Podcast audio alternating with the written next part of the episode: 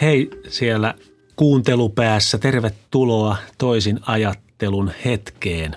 Täällä hostaamassa on jälleen Ari Lindeman ja Jani Kiviranta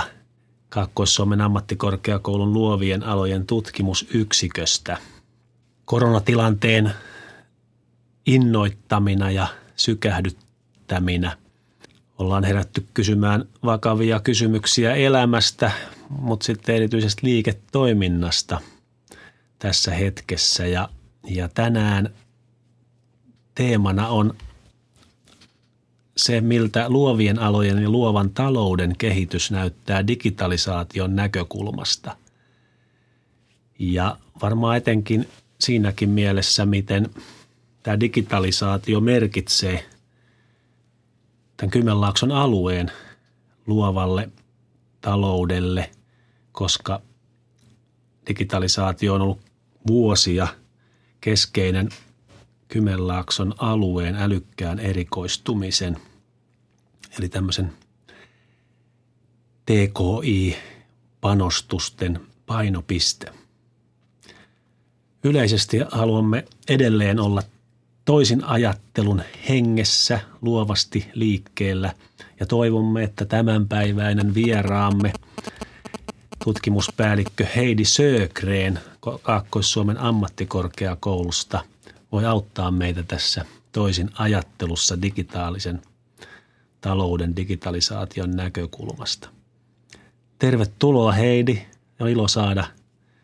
sinut vieraaksi ja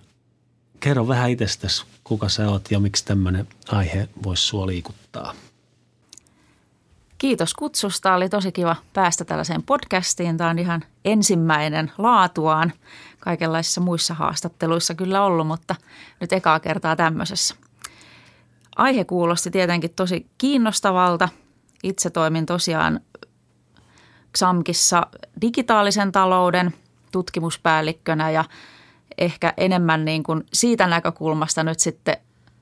niin sanotusti luovasti keskustelemassa, että mitä se tuolla luova, luovilla aloilla ja luovalla taloudella voisi sitten se digitalisaatio tällä hetkellä, että mitä se tarkoittaa ja mitä ehkä haasteita siellä on. Ja oma taustani on se, että olen vuoden verran, reilu vuoden ollut nyt XAMKilla näissä töissä, mutta sitä ennen olin kymmenen vuotta Kotkan Haminan seudun kehittämisyhtiössä ja olin siellä yrityskehityspuolella koko sen ajan töissä, eli olen ollut tosi paljon tekemisissä eri, eri alojen yrittäjien kanssa siinä vaiheessa, kun yrityksiä käynnistetään ja aloitetaan ja varsinkin siinä vaiheessa, kun etsitään ehkä rahoitusta niille ja jossain vaiheessa työt kääntyi sitten vielä enemmän sinne startuppien ja kasvuyritysten suuntaan ja viimeiset vuodet vedin sitten yrityskiihdyttämöä, jossa sitten suurin osa ideoista on tällaisia erilaisia digitaalisia ratkaisuja monillekin eri toimialoille, että sellaisilla taustoilla – Joo, tämä on tosi mielenkiintoista ja hienoa, että on tällainen vahva niin kuin alueellinen kokemus, kun me ollaan tässä, tietysti kerrotaan tätä ilosanomaa ihan kaikille, kaikkeen maailmaa, joka puhuu suomea ja ymmärtää suomea, mutta kuitenkin täällä Kymenlaakson piiristä ollaan erityisesti kiinnostunut ja kymenlaaksolaisista yrityksistä ja toiminnasta, niin voitko jotain sanoa siitä ihan tuon kokemuksesi pohjalla, että pohjalta aluksi, että – ja sanoitkin, että useimmissa näissä startup-ideoissa on digitalisaatio jotenkin mukana ja digitaaliset ratkaisut, niin miltä se niin kuin näyttää sieltä yrityskehittäjän tämän aikaisemman kokemuksen perusteella, että mikä merkitys tai minkälaiset valmiudet kymenlaaksolaisille yrityksiä perustavilla on digitalisaation näkökulmasta ja, ja, ja, ja muillakin pienemmillä yrityksillä? Ehkä näin äkkiseltään, kun miettii asiaa, niin se on ehkä sellainen aika kaksijakoinen. Eli tällaisilla perinteisemmillä, perinteisemmillä toimialoilla, niin se digitalisaatio ei ole niin sanotusti vielä voimalla lyönyt läpi, paitsi ehkä nyt sitten koronan vuoksi, niin on tullut sellainen pakollinen, pakollinen hetki ottaa sitä enemmän haltuun. Mutta sitten toisaalta siellä startup-puolella, niin, niin kuin sanoinkin, niin siellä ne ideat aina yleensä sisältää jotain digitaalista. On se sitten alustaa, applikaatiota, pelillistä sovellusta tai ihan puhtaasti pelejä tai, tai jotain muuta. Että siellä se on niin kuin, ehkä siellä nuoremmassa polvessa niin se on jo ihan luonnollista, että mietitään niitä liiketoimintaideoita niin, että ne, ne toimii myös tuolla erilaisilla alustoilla ja onlineina ja, ja se idea on ehkä sitä myötä saman tien sellainen skaalautuva. Joo. Miten tämä, jos ajattelee vielä tätä vähän niin kuin tätä menneisyyttä ja niin kuin viittasin tuossa, että, että tota, Kymenlaakson liiton eli tämän aluekehitysorganisaation painopisteenä on ollut tämä digitalisaatio ja, ja täällä pitäisi niin kuin sekä vahvistaa niin kuin yritysten digitaalisten työkalujen hyödyntämistä ja käyttöä, mutta myöskin niin kuin kehittää tähän dataa ja digitaalis- digitaalisuuteen perustuvaa liiketoimintaa, niin mitä sä sanoisit siitä, että miten tämä on nyt toistaiseksi viimeisen kymmenen vuoden aikana edistynyt tämä digitalisaatio Kymenlaaksossa? No sanotaanko, että viimeisen kymmenen vuoden aikana niin varmaan kaikkein voimakkaimmin ja, ja eniten se digitalisaatio ja mitä siellä niin kuin näissä liitonkin strategioissa on nostettu siellä digitalisaatiopuolella esille, niin esimerkiksi peliala. Niin peliala on kasvanut voimakkaasti ja meidän seudulla on muutamia niin sanottuja veturiyrityksiä, jotka on niin kuin hyvinkin pitkälle kehittänyt ja ollut siinä pelipuolella niin koko ajan niin kuin trendeissä mukana ja, ja mennyt niiden sen alan puolesta niin tosi pitkälle eteenpäin. Ja pelialahan on toisaalta myös hyvin luova, luovaa alaa, koska siihen liittyy aina myös se visuaalisuus siihen niihin peleihin. Et peliala on ollut vahvasti mukana ja se on kehittynyt ja kasvanut. Jonkin verran sanoisin sitten ehkä, että että meidän seudulla se RIS-strategiat, niin siellä on nimenomaan painotettukin esimerkiksi kyberturvallisuutta ja tätä peliliiketoimintaa johtuen juuri siitä syystä, että XAMKissa on myös koulutusta niihin liittyen. Ja sitten ehkä muilla aloilla se digitalisaatio, niin, niin ei ole välttämättä niin menestyksekkäästi silloin tämän viimeisen kymmenen vuoden aikana nyt niin kuin kasvanut ja lyönyt läpi, että teollisuudessa toki on paljon – tota, digitalisaatiota, vuosien automaatiota ja muuta tullut niin kuin mukaan sinne ja siellä ollaan niin kuin kehityksen mukana menty eteenpäin. Mutta tota, ehkä nimenomaan sitten palvelupuolella ja tällaisissa pienemmissä yrityksissä niin, niin ollaan ehkä lähdetty jostain, sanotaan nyt, että – markkinointi on ehkä en, ensimmäinen, mitä siellä on lähdetty sitten jossain sosiaalisen median kanavissa. Että se on ollut ehkä sellainen ensimmäinen niin kuin kosketuspinta siihen, että mitä se digitalisaatio voisi niin kuin heille tuoda mukanaan, niin sitä myynnin edistämistä. Verkkokaupat on ollut jossakin vaiheessa, ne oli pinnalla ja niitä perustettiin ja testailtiin ja kokeiltiin ja sitten ne ehkä vähän niin kuin todettiin, että ei se olekaan niin yksinkertaista ja helppoa se verkkokaupan pyörittäminen jonkun kivijalkakaupan rinnalla – niin ne ehkä jäi vähän sille, että se kehitys jäi polkemaan paikalleen. Mutta toki niin kuin nyt tämä korona muutti monta asiaa, niin, niin yllättäen verkkokauppojakin on nyt sitten pistetty jopa jalkeille ihan tässä kevään aikana ja, ja sitä kautta niin ehkä niitä aiempia verkkokauppoja, niin kun nekin on ehkä saanut vähän lisää asiakkaita, kun oli tuossa sekin hetki, että jouduttiin vähän verkon kautta hankkimaan kaikkea. Niin siinä mielessä niin vähän sellaisia –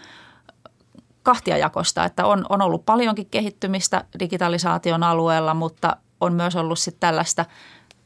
kun ei ole ollut ihan pakko, niin ei olla sitten niin aktiivisesti sitä viety eteenpäin, mutta nyt tosiaan tämä kevät on vähän muuttanut ajatuksia varmasti.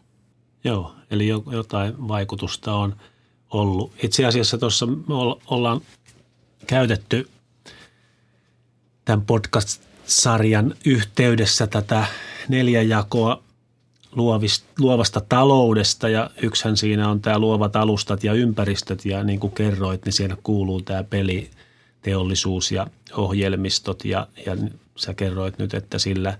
saralla täällä Kymenlaakson alueella onkin tapahtunut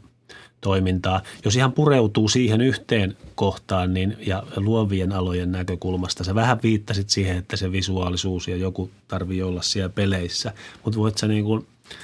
sanoa, tai mitä sanoisit siitä, että, että onko se pelialan niin kuin kehittäminen Kymenlaaksossa ää, ollut niin kuin kovin teknologiavetoista vai onko se niin kuin kuinka creative tai niin kuin luovaa, sanoisiko? No sanotaan, että – jos puhutaan niin kuin luovista aloista, niin se peliala on varmasti niin kuin erittäin hyvä esimerkki siitä, että niin kuin sanoin, niin peleihin liittyy aina se luova puoli. Usein siellä on tarinaa. Se peli liittyy ehkä, siinä on sellaista tarinallisuutta, riippuen minkä genren pelejä tehdään, mutta vähintäänkin siellä on sitten se visuaalinen kokonaisuus, niin sehän on äärimmäisen tärkeä peleissä. Mutta pelipuolella on osattu niin kuin todella hyvin myös sitten niin kuin miettiä sitä bisnespuolta, eli että miten niillä peleillä oikeasti sitten ansaitaan sitä rahaa. Eli se bisnespuoli on siellä tosi pitkälle kehittynyttä. Ja sitten ehkä vielä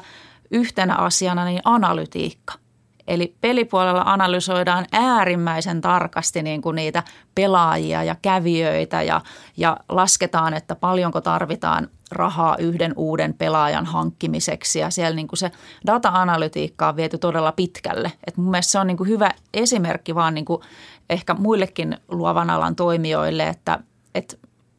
että voi olla luova, voi olla digitalisaatiota, mutta jotta siitä syntyisi niin kuin jotakin tuloa sille kehittäjälle, niin, niin se pitää olla bisnesosaamista ja sitten se analytiikka on tuolla digipuolella tosi, tosi tärkeä, koska sitä dataa kyllä saa, että jos sulla on jotakin verkossa tarjolla, on se sitten verkkokauppa tai, tai joku alusta, millä sä tarjoat palveluita, niin, niin kyllä se, joka sen alustan –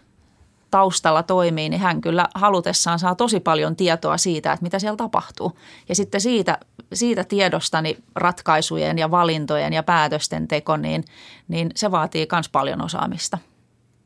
Mites heitän tässä tämmöisen kysymyksen, että jos mietitään peleissä se visuaalisuus ja varmaan osa on sitten sitä käyttäjäkokemusta, mutta –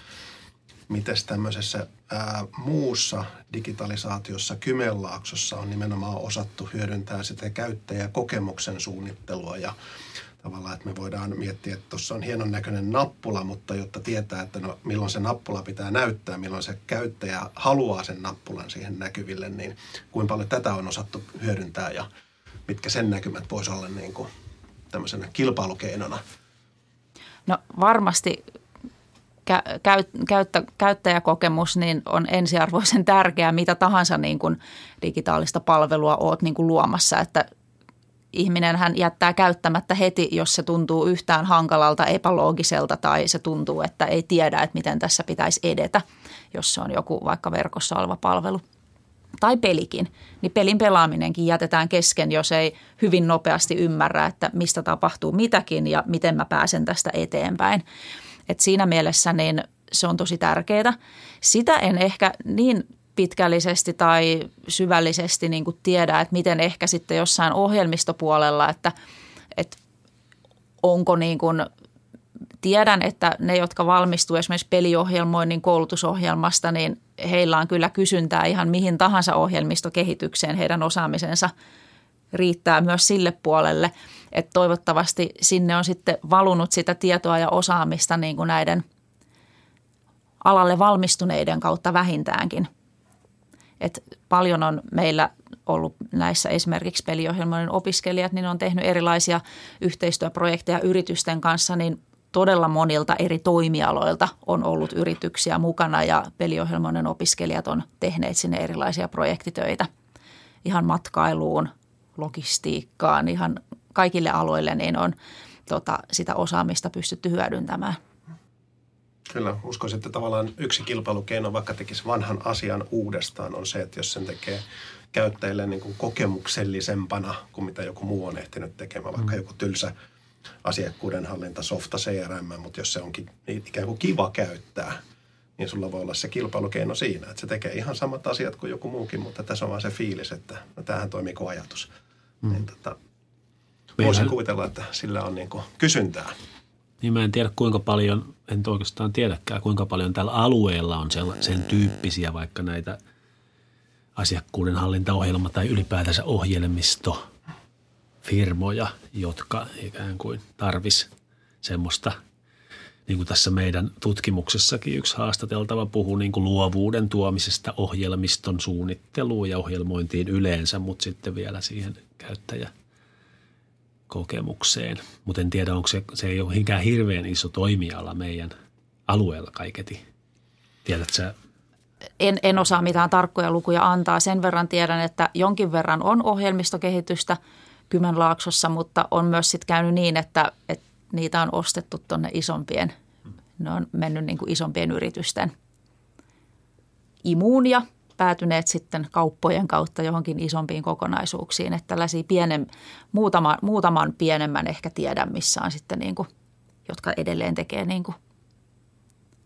niin. omalla nimellään ja oman, oman yrityksen kautta, mutta – niin, tässähän tietysti suunnittelupuolella taisi Kymdata mennä kimppaan yhden länsisuomalaisen yrityksen kanssa ja sitten tota, vai kun CADS, mikä se on se?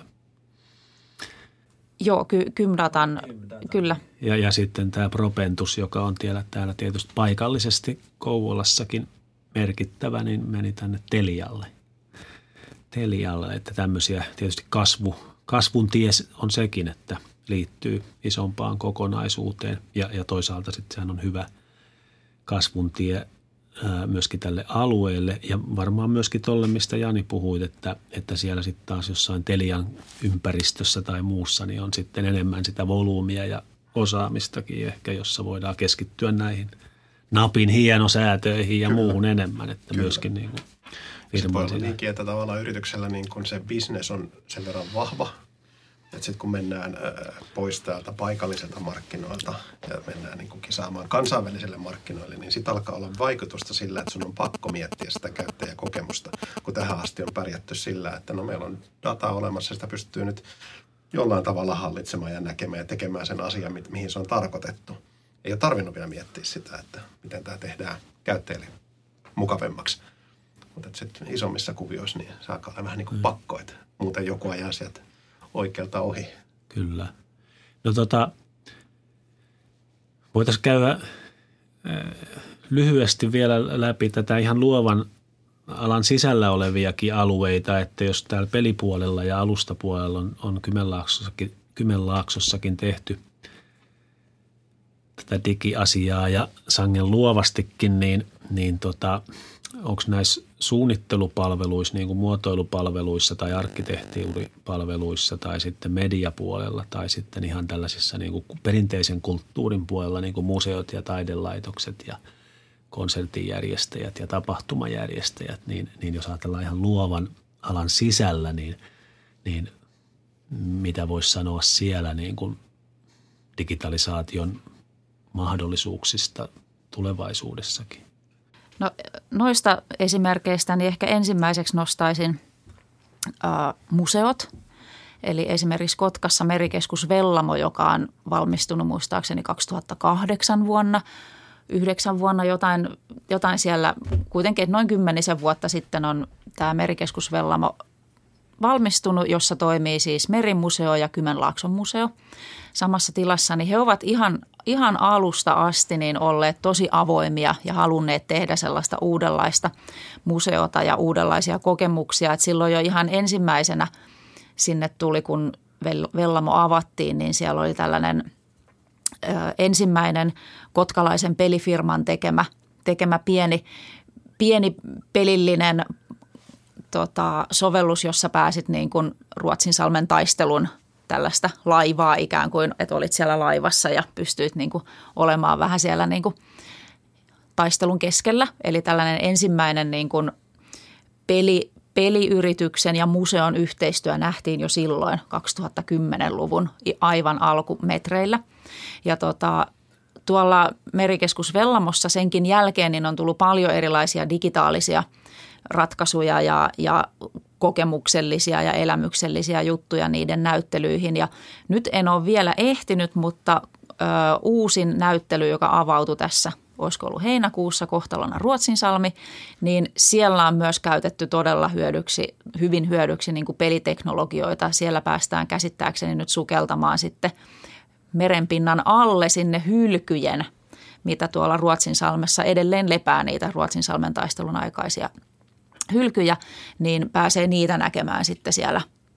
en muista, olisiko ollut VR, VR-sovelluksen kautta, mutta ö, museopuolella ainakin Vellamossa on oltu tosi aktiivisia ja aina oltu kiinnostuneita uusista teknologisista ratkaisuista ja siitä, että miten museokokemusta voitaisiin laajentaa ja tuoda kiinnostavaksi eri kohderyhmille. Mielenkiintoista olisi, kun sanoit sen Ruotsin salme, että siitä ne on jo kymmenen vuotta sitten aloittanut ja ollut silloin alussa ja nyt on kohtalona Ruotsin salmi. Tämä, tämä, niin kuin tämä, ja sitä tosiaan mainostetaankin sillä, että se on tämmöinen uudenlainen digitaalinen, niin kuin, tai digitaalisesti tuotettu kokemus. Niin tota, että mikä on se ero, ero nyt siinä, mitä siellä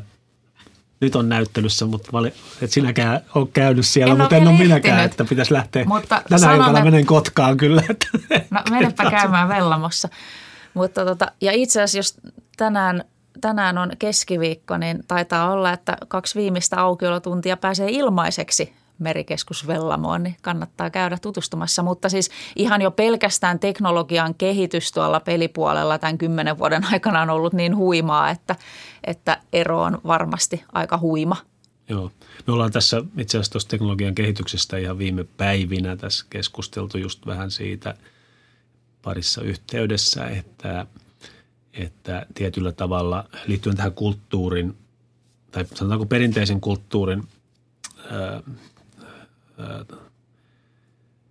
teknologian hyödyntämiseen, että, että tässä ajassa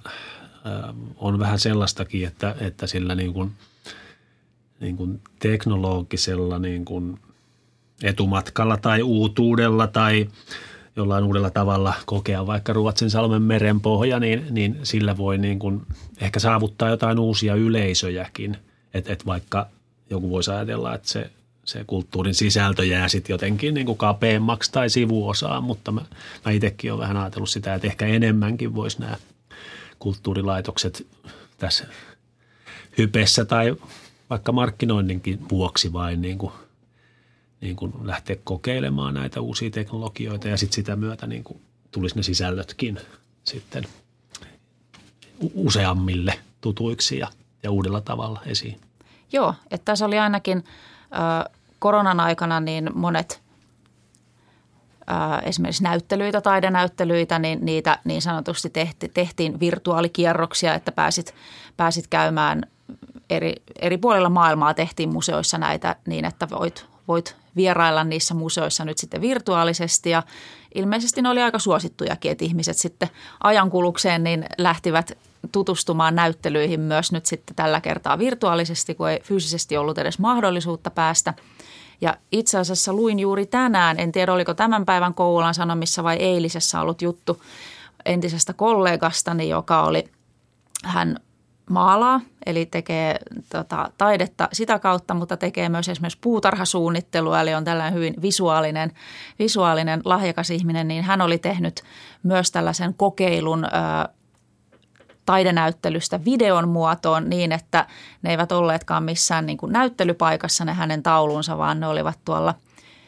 kirkonmaassa ihan niin kuin luontoympäristössä, missä hän on itse asiassa maalannutkin ja työstänyt sitä taidetta, niin hän oli videon avulla testannut, että voisiko niin kuin taidenäyttelyä ikään kuin viedä tämmöiseen niin kuin ympäristöön, jossa on myös niin kuin enemmän kokemusta kuin vain se, että näet sen taulun. Koska siellä se tuotiin niin kuin sinne merelliseen ympäristöön esimerkiksi ne taulut. Ja hänellä on siinä, en ole jutellut tämän Merjan Aroman kanssa, mutta nyt siitä lehtijutusta luin, että hänellä on tällainen mietinnässä, että pystyisikö tähän jonkinnäköistä alustaa ehkä rakentamaan niin, että muutkin pystyisivät helposti tuomaan omia näyttelyjään tällaisen vähän niin kuin eri tavalla esille kuin vain, että – näet jonkun taulun tai, tai jonkun teoksen, vaan että siinä olisi jotain muutakin sellaista kokemuksellisuutta mukana, niin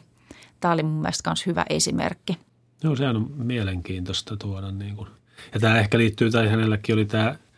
vielä ammattina, sanoit se puutarha suunnittelu, niin tietysti sekin on yksi tämmöinen luova suunnittelupalvelu ja sitten voi ajatella niin kuin vähän eri asia kuin tämä taidenäyttelyjuttu, mutta kuitenkin, että – että miten tuoda sinne tätä digitalisaatiota ja tarjolle ihmisille sitten jotain interaktiivista ää, pihasuunnittelua, tietysti jotain keittiösuunnittelua ja muuta, niin kuin niitä ohjelmistoja on tullut tuonne keittiöfirmoihin ja muuhun, mutta varmaan usein niissä tulee sitten, tämä on aika pienet firmat ja yksi ihminen tai kaksi ihmistä ja sitten se olisi hyvä, kun olisi skaala, skaalautuva juttu, että kannattaisi sitten niitä niin kuin tällaisia niin kuin laadukkaampia niin kuin digitaalisia palveluita tänne sitten tehdä, mutta toi taidenäyttelykonseptihan kuulostaa semmoiselta, että voisi niin viedä eteenpäin. Joo, ja sitten mainitsit tuossa aiemmin tota, niin kuin tapahtumat. Hmm. Niin sehän on ollut myös nyt tässä tänä keväänä se ongelma, että kun konsertit ja kaikki tämän tyyppiset on peruttu, niin ö, aika nopeasti on sitten saatu jalkeille jopa ihan uusien yrityksien muodossa tai sitten vanhojen osaajien kautta niin näitä live-striimattuja erilaisia keikkoja esimerkiksi. Ja tota, niissä ehkä sitten on ollut ei haasteena niinkään se, että, että saako keikan nyt niin kuin striimattua ja, ja myytyä. Niihin on myyty jopa lippuja, eli siinä on niin kuin tämä bisnespuolikin on saatu niin kuin jollain tavalla kuntoon, että livekeikalle on voinut ostaa – ostaa lipun ja seurata sitä sitten kotisohvalta, mutta siellä on ehkä sitten ollut enemmänkin haasteena, sit, että teknologia on välillä niin kuin pettänyt niin sanotusti, että on ollut niin paljon katsojia, että on tullutkin jotain ongelmia sitten niin kuin tekniikan kanssa, että siinä mielessä niin, niin kuin sieltä pelipuolelta sanoin esimerkkinä, niin, niin tarvitaan aika paljon eri alojen osaajia, että saadaan sitten nämä uudet, uudet tällaiset digitaaliset ratkaisut niin kuin toimimaan – niin, että ne sitten asiakaskokemuskin on miellyttävä sitten niiden käyttämisestä. Mä olen itse seurannut ja seuraan vähän lähempää tuota teatteri, teatterialaa ja, ja tietyllä tavalla siellä on joitakin niin kuin esimerkkejä viedään eteenpäin, että, että digitalisaatio on vahvasti ja semmoinen virtuaalitodellisuus tai, tai muutenkin on lavalla sitten erilaiset ratkaisut – mutta nyt korona-aikanahan tietysti se olisi aika ratkaisevaa, että, että miten vaikka saadaan, saadaan nuo teatterit nyt niin kuin auki tässä syksyllä tai näyttää nyt lähiaikoina, mutta, mutta sinne voi olla, että saadaan vain kolmasosa tai puolet niin kuin sit kapasiteetista sinne, että miten voitaisiin tarjota sitä elämystä edelleenkin laajemmille jutuille mutta tota, niiden striimaus ei ole ollut ollenkaan niin kuin tavanomaista ja siinä on ollut isoja tekijänoikeushaasteita ja muita näiden live ja myöskin niitä teknisiä haasteita, että, että se, se on kuitenkin sitten niin kuin, vaatii sitten niin ison niin kuin koneiston taakse ja, ja meidän, meidän niin kuin yksittäisen teatterin esimerkiksi resursseilla se on haastavaa. Mutta se, mitä on niin kuin nähnyt, mitä nyt korona-aikana teatterit jonkun verran on vaikka Kouvolan teatterikin tehnyt, että ehkä enemmän niin kuin panostanut siihen, siihen niin kuin tietyllä tavalla netissä, Facebookissa tai muuhun niin kuin markkinointiin ja sen tarinan kerrontaan siis, että harjoittelusta siihen tuotantoon. Ja, ja, ja nyt kun ei ole voinut tuotantoakaan esittää, niin sitten on kohta, että siellä on vaan se harjoittelu. Ja, ja nyt oli hauska tuossa viime viikolla se oli, että kun täällä on jotain näitä ää, tällaisia – ylilentoja sitten siellä lavalla niin olivat harjoitelleet tuolla Kouvolan hyppyrimäestä tuli alas koko se näyttelijä kaarti sieltä mitä 50 metrin korkeudesta köysillä, niin tuota, sitten sitä videoitiin ja näytti, että sillä oli aika paljon katsojia, katsojia tämmöisillä niin kuin omakohtaisilla kokemuksilla, että ehkä että ylipäätänsä niin kuin tällaisen niin kuin tapahtuman tai elävän esityksen niin kuin, ää, siihen osallistumisen kaarta voisi varmaan pidentää digitalisaation avulla siitä napin painalluksesta ja lipun ostamisesta ja kunnes se matka on sitten sinne teatterisaliin, niin siinä voisi olla tällaisia monenlaisia niin kuin elementtejä, että saat niin kuin kokea niin kuin enemmänkin kuin vaan sen esityksen. Tuleeko se, herättääkö tämä jotain ajatuksia? Tulee mieleen itse on siis tässä ihan kotisohvalla käynyt sukeltelemassa tuolla Titanikilla ja se tapahtuu vaan siis lasit päähän ja sitten me lähdetään menemään tämmöisellä sukelluslaitteella ihan oikeasti mallinnettuun digitaaliseen Titanikkiin ja pääset tutkimaan sitä ja menemään niin kuin lasit päässä, mikä olisi täysin mahdotonta ainakin meikäläiselle niin kuin oikeassa elämässä. Että et miten, miten näitä voisi niin kuin kehittää just eteenpäin ja tuoda niin kuin sellaisia mahdollisuuksia siellä teatterissakin just tosiaan vaikka päästä kokemaan, olla osa sitä näytelmää ihan uudesta kulmasta, että sä et istu siinä penkissä, vaan sä pääsetkin missä tahansa käymään siellä lavasteissa ja liikkumaan ja että et siinä on vielä isompi elämys kuin mitä se olisi oikeasti teatterissa. että et tavallaan niin kuin osa, osa tässä on tietysti aina se tekninen ongelma, että et joissain toteutuksissa se jää vähän niin kuin pliisuksi viedä se sinne digiympäristöön versus mitä se on niin kuin oikeasti koettuna. Mutta sitten kun tietysti tekniikka halpenee ja tulee, on, on kokeiltu riittävästi, että miten tämä kannattaa tehdä, niin sunhan on mahdollisuus viedä se vielä pidemmälle, mitä se olisi mahdollista tehdä niin kuin esimerkiksi tässä teatteriesimerkissä mm. niin kuin pelkästään, että istut vaan penkissä ja katsot. Sehän voisikin tai tulee tästä mieleen, että mitä en ole ehkä niin ajatellutkaan, että, että teatterin tai tämmöisen niin kuin tapahtumatuotannon osalta niin virtuaalitodellisuuteen tai tämän tyyppiseen lisättyyn todellisuuteen kannattaisi viedä semmoisia kokemuksia, mitä ei tosiaan muuten voisi mm-hmm. saada, mitkä Kyllä. on täysin mahdottomia. Esimerkiksi niin kuin, tässä nyt ihan heittona, että, että jos jollakin teatterin lavalla tota, pulssi nousee ja siis niin kuin roolihenkilöllä – pulssi nousee ja hermostuu ja vihastuu ja muuta, niin sitten tota katsojat pääsisivät menemään heidän suontensa sisällä. Eli siis mitä tapahtuu verisuonissa ja aivoissa silloin, kun tälle tapahtuu jotain tämmöistä, niin, niin tämä nyt on yksi genre ehkä siis tällaistakin, tällaisestakin on, olen siis en teatterissa, mutta muuten ku, kuullut, että ihmisiä saattaa kiinnostaa se, kun sinua kiinnostaa Titanikin sisällä meno, niin toisia voi kiinnostaa ihmisen kehossa mm-hmm. kulkeminen – niin kuin tällaisen virtuaalitodellisuuden avulla. Joo, että varmasti niin kuin digitalisaation keinoin pystyy kyllä niin kuin niitä kokemuksia ja sitä sisällön tuottamista laajentamaan niin kuin huimastikin. Että niin kuin ne teknologiset edellytykset tavallaan on olemassa ja osaamista löytyy. Että ehkä mä enemmän niin kuin, että, että miksi sitä sitten ei ole vielä niin paljon, niin ehkä se haaste on sitten ihan tylsästi vaan niin kuin se raha, koska niin kuin todettiin, niin, niin omin voimin on vaikea lähteä hyödyntämään näitä kaikkia mahdollisuuksia, mitä on tarjolla. Että siihen tarvitaan sitten ammattilaiset, jotka pystyy sulle sellaisen sisällön tuottamaan. No sehän aina maksaa, jos sä ammattilaiset laitat jotakin tekemään. Ja sitten ehkä haasteena se, että että kuka on sitten valmis maksamaan siitä ekstra sisällöstä. Että usein näillä erilaisilla ää,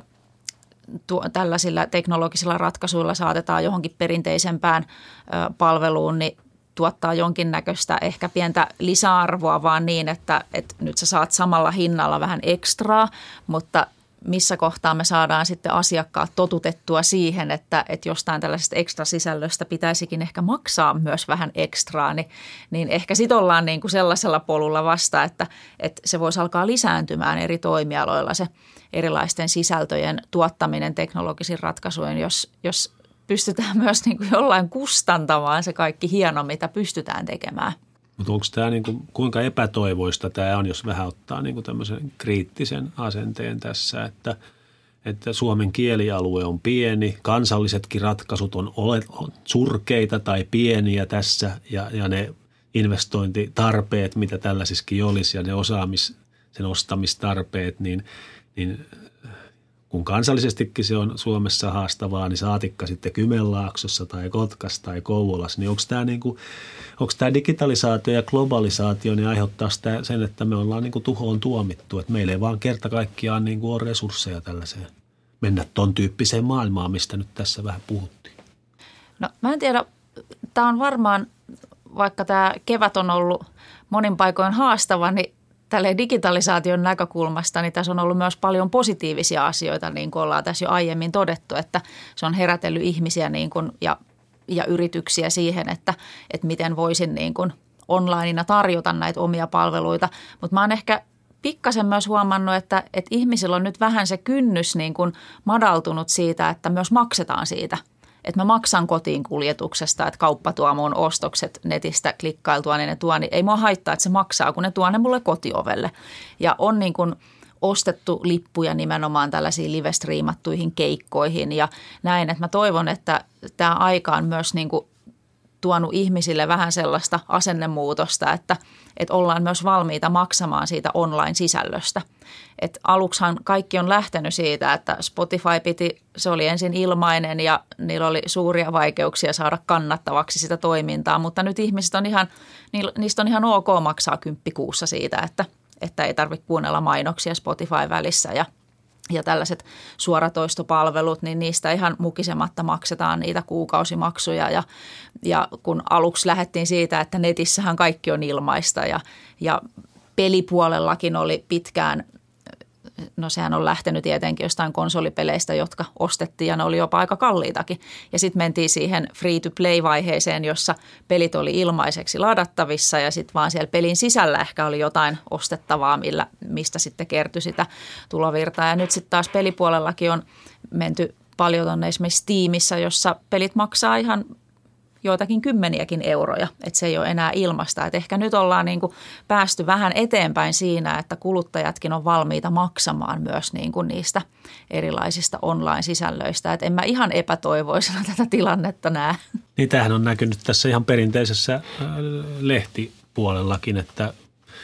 Tietysti kansallisen lippulaivan Helsingin Sanomien tilaajat on lisääntynyt ja se on niin kuin verkkotilaukset lisääntynyt ja myöskin nämä maakunnalliset lehdet toki ne on niin kuin konsolidoitunut tai yhdistynyt ja alkaa olemaan mu- muutama, muutama vaan keskisuomalaista ja onko no Savon Sanomatkin taitaa olla keskisuomalainen tai ja pohjoisessa on Kalevaa, niin niilläkin on niin kuin maksullinen, maksullinen maksumuuri tullut selvemmin esiin ja siinä mielessä varmaan kuitenkin tämä kehityskulku on vähän ton tapainen, mitä, mitä, mitä sä sanoit. No hyvä, että on,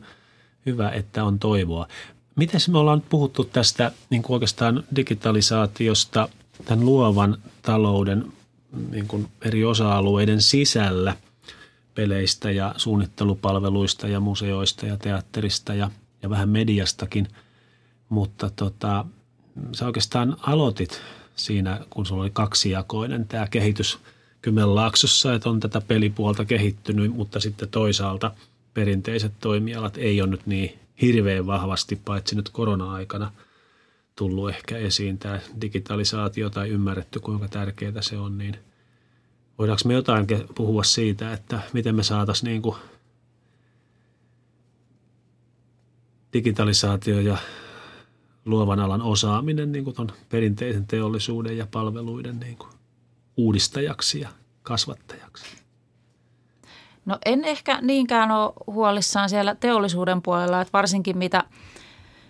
isommat toimijat on kyseessä, niin heillä on re, omat tuotekehitysresurssit kyllä niin kuin kunnossa ja, ja siellä ollaan ihan varmasti niin kuin kehityksen kelkassa sillä tavalla niin kuin mukana, että et, et on kehitetty erilaisia uusia ratkaisuja ja IoT-tyyppisiä ratkaisuja ja – tota, tämän tyyppistä toimintaa. Et ehkä enemmän sitä puutetta ja sitä osaamisen puutetta ja se digitalisaatio niin on sitten ehkä enemmän siellä niin kuin pienissä yrityksissä. Eli pienet palveluntarjoajat ja sellaiset, niin niillä on ehkä enemmän sitten, että niillä ei ole resursseja omin voimin ratkaista näitä ongelmia ja, ja haasteita ja löytää ehkä itselleen sopivia ratkaisuja. Että, että se on ehkä se kenttä, jossa eniten niin kuin sitä tukea ja apua tarvitaan – että, että millaiset digitaaliset ratkaisut voisi tässä mun toimialalla niin kuin olla avuksi ja, ja helpottaa ehkä sitä omaa työn tekemistä. Tämä on ehkä, mulle itselleni tulee mieleen, että tässä on yksi ää, semmoinen iso alueellinen haaste, se, että miksi pienyritykset ei ehkä ole niin digital ready kuin sitten jossain esimerkiksi yliopistokaupungeissa, että tämä on, meidän Kymenlaakson aluehan on niin kuin alhaisin tai toiseksi alhaisin niin kuin koulutustasoltaan Suomessa. Ja, ja, ja sitten tämä ehkä niin kuin digitaalinen maailma tai semmoinen analyyttinen maailma sitten erityisesti suosii niin kuin sellaisia korkeasti koulutettuja alueita. Ja, ja siellä, siellä semmoisia niin kuin toimintoja ja uusien yritysten liikeideoita, joissa tota, jo, joihin palkataan niin kuin jo heti alusta lähtien – korkeasti koulutettua väkeä, että mulla tulee mieleen sillä lailla, että meidän niin kuin yritysperustanta ja muu, mikä täällä on, niin se melkein vaatisi sit houkuttelemista, niin kuin osaajien houkuttelemista jostain muualta, jotka sitten perustaa yrityksiä, semmoisia niin kuin ennen sanottiin korkean teknologian yrityksiä, mutta korkean lisäarvon luovia palveluja tai, tai, tai sitten digitaalisuutta hyödyntäviä startuppeja, että onko tämä – onko tämä tämmöinen asia, että pitäisikö meidän saada niin kuin koulutustasoa yli, ylös ja yliopisto Kymenlaaksoon ja näin, poispäin, näin poispäin. yliopisto Kymenlaakson, siitä on paljonkin ollut vuosien saatossa niin kuin ikään kuin voivoteltu, että, että jos ei sitä ole, niin sitten ei meillä ole korkeasti koulutettuja osaajia, mutta kyllä mä niin kuin näkisin, että XAMKilla on kuitenkin aika vahva, vahva jalansija niin kuin täällä Kymenlaaksossa ja, ja kuitenkin osaajia valmistuu myös niin kuin XAMKinkin toimesta tälle seudulle – ja aika moni heistä myös työllistyy tälle seudulle. Et en muista ulkoa enkä tarkasti niitä prosenttilukuja, mutta aika iso prosentti meiltä valmistuneista niin jää sitten kuitenkin sinne seutukunnalle, missä tota, ovat, ovat niin kuin opiskelleet. Ja ainakin XAMKilla niin on tässä nyt viimeisten vuosien aikana niin lisääntynyt se semmoinen toiminta, että opiskelijat tekevät yritysten kanssa yhteistyössä erilaisia projekteja siellä opintojen aikana. Ja tällöin yleensä ne yritykset, joiden kanssa tehdään, niin toki on laidasta laitaan isoja teollisia yrityksiä, mutta myös hyvin, hyvinkin pieniä yrityksiä tai jopa yhdistyksiä, jotka pyörittävät jonkinnäköistä palvelutoimintaa, niin – tätä kautta sitten semmoisetkin yritykset, joilla ei ole itsellä resursseja siihen erilaiseen tuotekehittämiseen tai, tai digitaalisten ratkaisujen löytämiseen, niin ovat sitten niin kuin tällaisten opiskelijaprojektien kautta saanut hyviä ideoita ja alkuja ja, ja pilotteja tehtyä ja, ja saaneet sitä kautta sitten sitä osaamista lisää. Et meillä on ollut erilaisia verstasmalleja esimerkiksi XAMKilla, XAMKilla, jossa sitten opiskelijat ovat tehneet yritysten kanssa yhteistyössä tällaisia – tuota- ja palvelukehitysprojekteja. Joo, se onkin hyvä. varmaan hyvä muistaa se, että niin kaikkea ei tarvitse aina tehdä tyhjästä, että myös sitä osaamista siihen, että mitä löytyy jo olemassa olevia ja niiden käyttöönotto jossain yrityksessä, niin en mä tiedä kuin, kuinka paljon näitä palveluita löytyy Kymenlaaksosta, että et, et tosiaan niin kun, jos on, meillä on tosi iso teollisuuden toimija, niin heillä on varmaan enemmän resursseja tehdä itse just sellainen kuin heidän käyttöön sopii, mutta sitten se PK-puoli, jossa ei ole sitä kehitysrahaa tai resursseja, niin, niin voisiko se hyödyntää sitten jotain olemassa olevia. Mutta silloin heidän täytyy tietää, mitä on olemassa ja siihen tarvitaan niitä osaajia, että ketkä tietää, että näitä kannattaa teillä ottaa käyttöön. Et, et niin kuin yhtenä esimerkkinä tuli vaan hauskasti mieleen tuosta teatterista ja mitä aikaisemmin puhuttiin, puhuttiin, että nythän on iso trendi ainakin tietyissä piireissä niin tehdä yhdellä pelimoottorilla – niin kuin ihan omia tämmöisiä lyhyt elokuvia ja muita, mikä olisi tavallaan täysin mahdotonta tehdä se pelimoottori itsessään, mutta kun se nyt on jo tehty valmiiksi ja annetaan työkalut, että tehkää tuolla mitä haluatte, niin ne on sitten alkanut tekemään kaiken maailman YouTube-elokuvapätkiä sun muita tällä pelimoottorilla. Et, et, et, täytyy vaan tietää, että tämä on mahdollista, että voi tehdä. Että ei tarvitse tehdä pelimoottoria, mutta tietää, että tämmöinen on tarjolla ja sillä voi tehdä tällaisia juttuja. Kyllä. To, yksi pelimoottori on myöskin tota Unity ja sitä on hyödynnetty ja sitä itse asiassa sitä pelimoottoria on jopa kehitettykin nyt tota, myös siihen suuntaan, että sitä voidaan käyttää esimerkiksi niin kuin arkkitehtuurissa ja, ja rakennusten suunnittelussa ja rakennusten ää, tällaisessa niin kuin mallintamisessa. Ja tota, sinne on tullut paljon toimintoja sinne pelimoottoriin liittyen just tähän toimialaan. Ja tota, meilläkin on käynnissä – ollut XAMKissa useampikin projekti, jossa on sitten tätä Unity-alustaa nimenomaan hyödynnetty tällaiseen, tällaiseen tota, rakennusten suunnitteluun. Ja tällä hetkellä ihan lähimpänä esimerkkinä niin tällä alustalla ollaan mallinnettu Kotkaan tulevaa uutta XAMKin kampusta. Eli se on viety sinne Unity-pelimoottorin päälle ja saatu sinne mallinnettua jo ensimmäinen, ensimmäinen versio siitä – missä vaiheessa suunnittelu tällä hetkellä on, niin on, pystytään niin kuin liikkumaan jo siellä kampuksen sisällä ja sinne pystytään sitten tällaisella pelimoottorilla niin tuomaan esimerkiksi tämmöisiä, että sä voit tehdä jo, rakennuksesta yhden tilan ja tehdä vaikka erilaisia niin kuin mallinnoksia siitä, että miltä se voisi näyttää ja, ja asiakkaat voi mennä sinne katsomaan ja kokeilemaan ja vaikkapa äänestämään, että mikä heidän mielestään on toimivin esimerkiksi sisustusmalli vaikkapa nyt kahvilaan tai, tai kirjastoon tai johonkin. Eli, eli tämä on hyvä esimerkki siitä, että tällaisilla alun perin johonkin muuhun tarkoitukseen tehdyllä alustalla on huomattu, että sillähän voikin kätevästi tehdä myös kaikenlaista muuta. Luovaa ajattelua parhaimmillaan. Niin, mäkin kävin kävelemässä siellä tulevalla kampuksella jossain virtuaalinäkymässä ja se näytti niin kuin olisin ollut Ruotsin laivalle mennyt se sisusta. Mutta se oli ihan osuvaa siis. Sehän on tota, koko Kotkan saari on niin kuin Ruotsin laiva. Tai siis tällainen merellinen juttu. No sellainen tunnelma tuli. Mutta tota, oikeastaan toi tästä niin kuin digitaalisuudesta ja näistä ja luovista aloista ja tästä no, perinteisestä teollisuudesta tai sen tyyppisestä, niin tekee mieli ehkä nostaa esiin tämä, sä sanoit näiden rakennusten suunnittelu, niin oikeastaan kokonaan tämä suunnittelu toimistomaailma, joka, joka on niin kuin teollisuuden suunnittelua täällä Kymenlaaksossa ja, ja ihan kansallisesti merkittävää johtuen tästä meidän, meidän paperi- ja siihen liittyvästä teollisuudesta, niin, niin onko se semmoinen, tai minusta tuntuu, että se on semmoinen ala ja alue, josta nyt jo aloitit kertomaan, että, että siellä on vaikka mitä mahdollisuuksia digitalisaation avulla ja kenties ehkä vielä enemmän, jos sitä luovaa osaamista sinne yhdistettäisiin siis meidän insinööritoimistoihin. Joo, yksi, yksi esimerkki tulee mieleen tuolta meidän yrityskiihdyttämön ajoilta, niin siellä oli itse asiassa täällä Kouvolassa sijaitseva yritys äh, Dark Amber Soft Works muistaakseni, niin tota, heillä oli ainakin yksi pilottikeissi tällaisen suunnittelutoimiston kanssa, eli lähtivät miettimään, että miten tällaisella niin kuin esimerkiksi VRn keinoilla niin voidaan normaalin suunnitelman päälle tuoda niin kuin asiakkaalle sellainen visuaalisesti parempi kokemus ja näkemys siitä, että miltä se suunnitelma niin kuin näyttää. Eli siellä ainakin tehtiin tällaisia pilotteja, pilotteja ja hyödynnettiin nimenomaan VR-teknologiaa käsittääkseni siihen, siihen tota, että pystyttiin niin kuin suunnittelun lisäksi tuomaan asiakkaalle niin kuin parempi visuaalinen loppunäkymä siitä, että mitä ollaan tarjoamassa. Et siinä ainakin yksi hyvä esimerkki. Ja toisaalta sitten VR-puolellahan on niin kuin koulutuspuolelle on tuotettu myöskin niin kuin erilaisia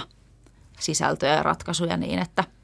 että hyvinkin tekniselle, tekniselle alalle niin ollaan tuotu sellaisia virtuaaliympäristöjä, missä voidaan sitten harjoitella hyvinkin teknisiä asioita turvallisesti sitten, kun ollaan virtuaaliympäristössä. Ja tällä hetkellä meillä on Kotkassa tällainen turvapuistoprojekti, jossa satamaturvallisuuteen liittyen niin meillä kehitetään tällaista virtuaalista ympäristöä, jossa voi sitten harjoitella tietynlaisia tilanteita varten turvallisesti niin, ettei tarvitse rakentaa tällaista harjoitusta niin kuin fyysisesti vaikkapa satama-alueelle. Joo.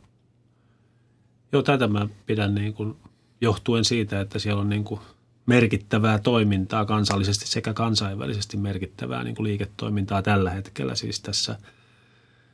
tuollaisissa virtuaaliratkaisuissa ja sitten tässä teollisuuden suunnittelussa, niin se on varmaan, itse ajattelen, että se on niin kuin sinne niin kuin luovan alan yhdistämisen entistä voimallisemmin, niin saisi ehkä, ehkä sitten uusia ratkaisuja sille sektorille. Ja toki sitten kasvun osalta on varmaan tärkeää, että ne myöskin kansainvälistyisi, että ne ei olisi vaan näitä – alueellisen tai suomalaisten teollisuusyritysten niin kuin palvelijoita, vaan sitten, että niitä voisi myös amerikkalaisille ja saksalaisille ja kiinalaisille. Tota, ilman, että niitä sitten, ja osata vielä tekijän tai nämä immateriaalioikeudet, ettei niitä sitten ihan varastettaisiin näitä hyviä ideoita. Tota, täällä alueella on ennen kuin vielä lopetellaan keskustelua, niin, niin te, on pakko kysyä, kun täällä on sellainen iso G täällä Kymenlaaksossa, eli Google, joka on kai tämmöinen niin kuin digitalisaation niin kuin tällainen ilmentymä mitä suuremmassa määrin, niin, niin miten sä näet Googlen ja, ja alueen yritysten niin kuin, ja tämän alueen kasvun tulevaisuuden, että ollaanko me – ollaanko me vielä niin kuin, tehdäänkö me oikeita asioita Googlen kanssa tai mitä meidän pitäisi tehdä? Joo, siis Googlellahan on datakeskus tuolla Haminassa ja tota, sinänsä datakeskus bisneshän niin mitä enemmän me näitä erilaisia digitaalisia ratkaisuja keksitään, niin sitä enemmän datakeskuksia tarvitaan, että se, tota, se määrä, mitä niin kuin meillä tuolla netissä ja pilvessä ja ties missä sitä dataa on tallessa, niin se tarvitsee myös vähän niin kuin sitä, se ei ole oikeasti pilvessä, vaan se on oikeasti sitten siellä jollain servereillä siellä. Se siellä oikeasti haminassa. Data, datakeskuksissa, että ne ei ole siellä pilvereunalla roikkumassa ne meidän tiedot, vaan ne on siellä datakeskusten uumenissa, niin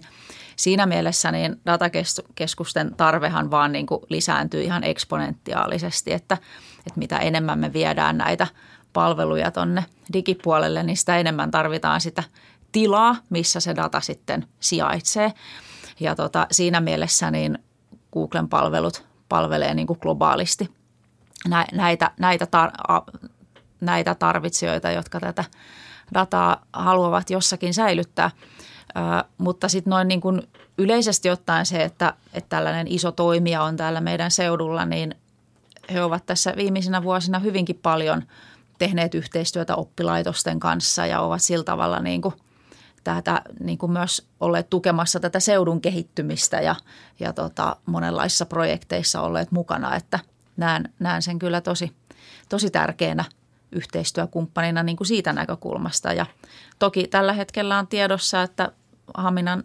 Googlen Data Center laajenee ja, ja tota, siellä rakennetaan lisää ja varmasti niin kuin aiemmillakin laajennuskierroksilla, niin se on työllistänyt myös paikallisia, paikallisia toimijoita paljonkin sitten vähintään alihankintaketjujen kautta. Mutta näin yleisesti ottaen niin paljon yhteistyötä myös niin kuin ammattikorkeakoulun kanssa on kehitetty ja paikallisten oppilait, muidenkin oppilaitosten kanssa niin Google on ollut avoimesti miettimässä ja tukemassa nimenomaan tätä teknologian kehittymistä ja digitalisaation kehittymistä täällä meidän seudulla. Miten sä näkisit tavallaan sellaisen, jos heitellään näitä isoja toimijoita, että nyt otetaan esimerkkinä, jos Apple nyt parin vuoden sisään lanseeraa tämmöiset ikään kuin lasit, jotka on normaalilasit vahvuuksilla, mutta niihin voidaan syöttää lasiin dataa. Et miten voisiko esimerkiksi XAMK olla tämmöinen,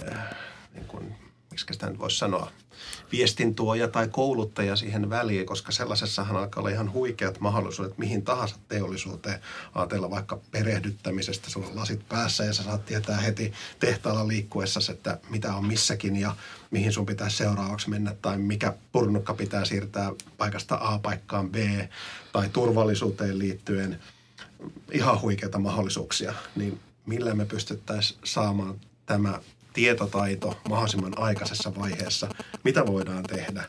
ja, ja soveltaa sitä niin tyyliin Kymenlaaksoon? No hy- hyvä kysymys. Kyllähän se vähän nyt niin kuin menee tuonne peliohjelmoinnin puolella, niin kyllähän sielläkin uusia laitteita ja, ja näitä tota, erilaisia ää, tota, testataan ja, ja kokeillaan ja, ja pyritään pysymään niissä niin kuin ajan tasalla, mutta tiedän, että noita mainitsemisia, mitä mainitsit, noita erilaisia, Googlellahan on ollut vastaavat lasit jo jonkin aikaa olemassa. En tiedä, onko niitä nyt kuinka, kuinka paljon vielä niin kuin käytössä, mutta vähintäänkin niin kuin testikäytössä ollut paljonkin, niin erilaisia ratkaisuja ja, ja sovellusalueita on jo aika paljon. Et esimerkiksi viime vuonna äh, Ship Startup-festivaalin, etteikö olisi ollut, että voittaja oli juurikin se tiimi, joka oli kehittämässä niin kuin laboratoriopuolelle täällä, niin kuin sisältöä, sitä softaa niihin laseihin niin, että sä laitat ne lasit päähän ja sitten sulla siinä linssin sivussa koko ajan näkyy, että mitkä on seuraavat työvaiheet ja sä pystyt siitä ikään kuin kuittaamaan, että testit tehdään oikein ja analyysit tehdään oikein, kun aiemmin niitä on sitten näppäilty ehkä johonkin niin kuin koneella, jolloin sitten siinä on jo niin kuin – ihminen ehkä niin kuin saattaa unohtaa merkitä, että teinkö tuon työvaiheen ja tuliko se kuitatuksi, niin he olivat kehittelemässä sinne nimenomaan laboratorio- ja testauspuolelle näiden lasien avulla sellaista softaa, joka auttaisi, auttaisi sitten siellä niin kuin labrapuolella varmistamaan sitä työtä, että tullaan, se tehdään niin kuin oikein ja turvallisesti. Mutta sitä en tiedä, että jos mietitään, että voisiko XAMKin kautta tähän osaamista niin kuin tulla lisää, niin ö, ensi syksynä vuoden päästä on alkamassa uusi koulutusohjelma, jossa tota, paneudutaan sitten niin kuin robotiikkaan ja, ja sen koulutusohjelman sisällöistä. En tiedä, että voisiko siellä ehkä olla jotain, jotain sitten niin kuin tähänkin liittyvää, mutta kyllähän se tuonne softakehityspuolelle menee, että sen, sen tyyppistä osaamista siinä tarvitaan, jos lähdetään miettimään, miettimään että miten tuollaisia laseja voisi hyödyntää eri, eri toimialoilla. Varmaan joku semmoinen matkalaukkumalli jostain laboratoriosta, jossa siis saadaan niin kuin nopeasti yritys mukaan ja meidän mm-hmm tarvittaisiin opiskelijoita ja asiantuntijoita ja muita, että voidaan niin kuin kokeilla niitä mahdollisuuksia ja, ja toki siihen liittyy sitten vielä niin kuin rahoitus, että toisaalta ammattikorkeakoulu voi saada rahoitusta ja, ja yritykset voi saada tätä TKI-rahoitusta, niin, niin tehdä niin kuin yhteisiä pienempiä ja isompia prokkiksia, mutta siinä tietysti semmoinen varmaan ketterä joku tämmöinen matkalaukku-laboratorio toimintamalli olisi hyvä, että se sellainen ei pelkästään niin kuin semmoinen opiskelijaprojekti, vaan semmoinen niin kuin vähän, vähän kiinteämpi, mutta kuitenkin joustava, joustava yhteistyö. Ja niitä kohti siis luovien alojen ja teknologian osaamista ja sitten sen kunkin yrityksen niin kuin omaa ydinosaamista yhdistäen varmaan mennään. No näin lopuksi, niin, niin, niin kun sitä kun me tiedetään, että näin pitäisi menetellä tai jotain muitakin uusia kehitys, kulkuja halutaan edistää, mutta tota, minkälaista toisin ajattelua sä nyt Heidi toivoisit Kymenlaaksossa meiltä iteltämme ja yrityksiltä ja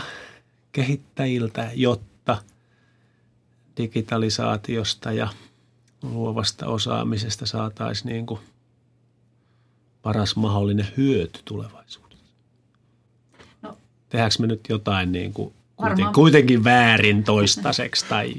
pitäisikö Kyllä mä varmaan palaisin pois? siihen, mistä tuossa jo aiemmin niin puhuttiin, että tota, ö, jos kehitetään niitä digitaalisia palveluja tai, tai ratkaisuja mihin tahansa toimialalle, niin heti alusta asti lähdettäisiin miettimään sitä, että et, et, et millä se niin kuin tavallaan kustannetaan ja se, että, että sä pystyt niin kuin siitä palvelusta, että miten se saadaan niin kuin hinnoiteltua niin, että siitä siis uudesta tavasta tai sisällöstä asiakkaat on valmiit maksamaan tai, tai miten se voidaan sisällyttää sinne nykyisiin palveluihin ja niiden hintoihin niin, että se, muodostuu kannattavaksi, koska – mitään hän ei saa ikinä ilmaise, ilmaiseksi tuolla digipuolella, että se kehittäminen maksaa ja, ja ylläpito maksaa ja sitten kun sitä huomataan, että tätä pitääkin vielä vähän fiksata, niin sekin aina maksaa, niin siinä mielessä niin se kehitys ei tavallaan, kehitys ei kehity, jos ei sitä tulopuolta on mietitty millään tavalla. Että sitten jossain vaiheessa, vaikka saataisiinkin rahaa jonkun uuden ratkaisun kehittämiseen jostain, niin tota, se ei mene eteenpäin, jos ei sillä ole sellaista kannattavaa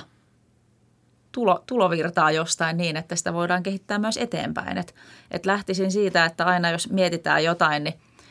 etsittäisiin jostain siihen avuksi myös sitä sellaista niin sanottua bisnesosaamista ja mi, miten, miten se saataisiin sitten vietyä niin kuin oikeasti eteenpäin ja, ja käyttöön ja, ja saataisiin se niin kuin toimimaan kannattavasti. No tämä oli aika hyvä pointti. Tämä oli itselleni tämmöinen – toisin ajattelun helmi. Helmi nyt siinä mielessä, että, että vähän toisin sanoin ajattelen sitä, että, että me ollaan usein tämmöisiä me kymenlaaksolaiset tai minä kymenlaaksolaisena tämmöisiä vähän vaatimattomiakin välillä ja, ja ehkä se, mitä, mulle se, mitä äsken sanoit, niin kertoo sitä, että – tämän teknologian mahdollisuuksien hyödyntäminen edellyttäisi niin kuin tavoitteiden ehkä asettamista korkeammalle ja, ja pidemmälle, että jotta niin kuin siitä isosta investoinnista saa jotain, niin se pitäisi nähdä, että kymmenen vuotta meillä on asiakkaita ja niitä on vähän laajemmasti kuin Kymenlaaksossa ja, ja, ja muuta. Ja, ja kyllä me ollaan tässä nyt ainakin keskustellessa ja sitten mitä on nyt tuossa haastatteltu ihmisiäkin niin, niin, niin, niin, ja, ja tunnetaan tätä aluetta, niin on, on paljon sitäkin ajattelua, että nyt käytetään se olemassa oleva raha ja tehdään sillä jotain, eikä ajatella noin niin kuin sä äsken sanoit. toivotaan, että tulee korkeampia tavoitteita ja pidemmälle tulevaisuuteen katsomme. Mitäs Jani tämä Heidin kommentit herättää? Kyllä, se varmasti näin, rahalla on iso, iso merkitys tuossa, mitä pystytään tekemään. Et, et tietysti voidaan sitten ajatella, että mikä olisi rahan korvike. Niin voidaanko me nähdä se itse data, että sitä voitaisiin myydä, myydä sitten. Me heitetään nyt ihan Stetson-metodilla esimerkkinä, että jos meillä on joku tapa estää vaikkapa työtapaturmia, niin joku vakuutusyhtiö voisi olla valmis maksaa siitä pikkusen, että tota, näin ei pääse tapahtumaan. Ja mitä tämmöisiä luovia ratkaisuja sitten voisi löytyykään siitä, että jolle, jollekin voi olla sille datalla hyväkin hinta, mitä hän olisi valmis maksamaan. Niin kuin esimerkiksi tämä Googlehan nyt ei palvelustaan, esimerkiksi me voimme käyttää hakukonetta ilmaiseksi ja me joudumme tosin näkemään mainoksia siinä sitten niin kuin vastineena. Mutta että data tulee olemaan varmaan jonkinnäköinen tulevaisuus yhtenä maksukeinona. Kyllä. Tota, me ollaan päädytty niin kuin aika innovatiivisesti siihen, että pitäisi ajatella rahaa. Joo. Yhtenä osa-alueena. Aina. Kyllä, että et pitää osata ajatella luovasti ja, ja tehdä luovasti ja hyödyntää kaikkea jo olemassa olevaa, mutta tota, jos siitä halutaan saada jotain isoa ja, ja viedä sitä maailmalle, niin – se harvoin onnistuu ilman rahaa. Että siinä mielessä niin se bisnesosaaminenkin on aika tärkeää. Kiitos Heidi vierailusta toisinajattelun hetkessä. Tähän päätämme ja kiitos sinulle, että jaksoit kuunnella loppuun asti, koska raha on aina tärkeää ja se helmi tulee siellä lopussa. Hyvää päivänjatkoa.